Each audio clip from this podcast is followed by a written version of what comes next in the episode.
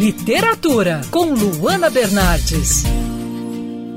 No auge da adolescência, Babi é obrigada a se mudar do Rio de Janeiro para Brasília. Embarca não só para um novo lar, mas para uma jornada de descobertas. Essa é a história do livro Um IP de Cada Cor, da Eriane Dantas. Eriane, me fala um pouco sobre a Babi e sobre os desafios que ela vai encontrar na jornada de autoconhecimento. É, mudar para uma cidade diferente nunca é fácil, ainda mais quando é na, no início da adolescência.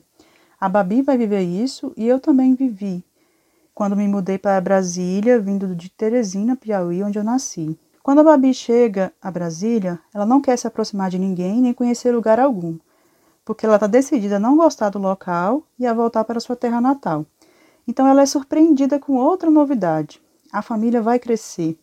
Sua mãe conta que está esperando um bebê e a Babi sente que vai pouco a pouco perdendo seu espaço na casa.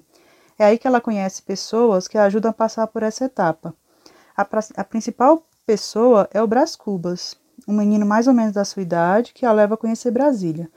Com esses passeios pela cidade, com o passar do tempo, a Babi vai descobrindo as belezas do local, vai redescobrindo seu lugar na família, descobrindo que pode tomar decisões sozinha, reconstruindo seu laço com a mãe e se reposicionando diante das mudanças pelas quais é obrigada a passar. E como as músicas embalam a história do livro? A música está presente em muitos momentos da história de um IP de cada cu. Brás Cubas faz parte de uma banda inspirada na Legião Urbana. Então, além dos ensaios da banda, a música acompanha Brás e Babi em suas voltas pela cidade e em suas conversas do dia a dia. Eles, inclusive, se acham um pouco parecidos com Eduardo e Mônica, da canção homônima da Legião, porque eles se conhecem um dia e se aproximam instantaneamente. Agora, quem ficou curioso precisa ler o livro para saber se o final da história de Babi e Brás Cubas é igual ao de Eduardo e Mônica. Como você desvenda as angústias e os medos da fase da adolescência aí no livro? Todo mundo sabe que a adolescência é uma fase complicada. O adolescente não é mais criança e não pode nem quer ser identificado e tratado como uma. Ao mesmo tempo, não tem a experiência nem a autonomia de um adulto. Nós adultos costumamos exigir deles uma maturidade, mas não damos a liberdade na mesma medida. É, já faz alguns anos que eu saí da adolescência, mas ainda me lembro um pouco de como passei por ela.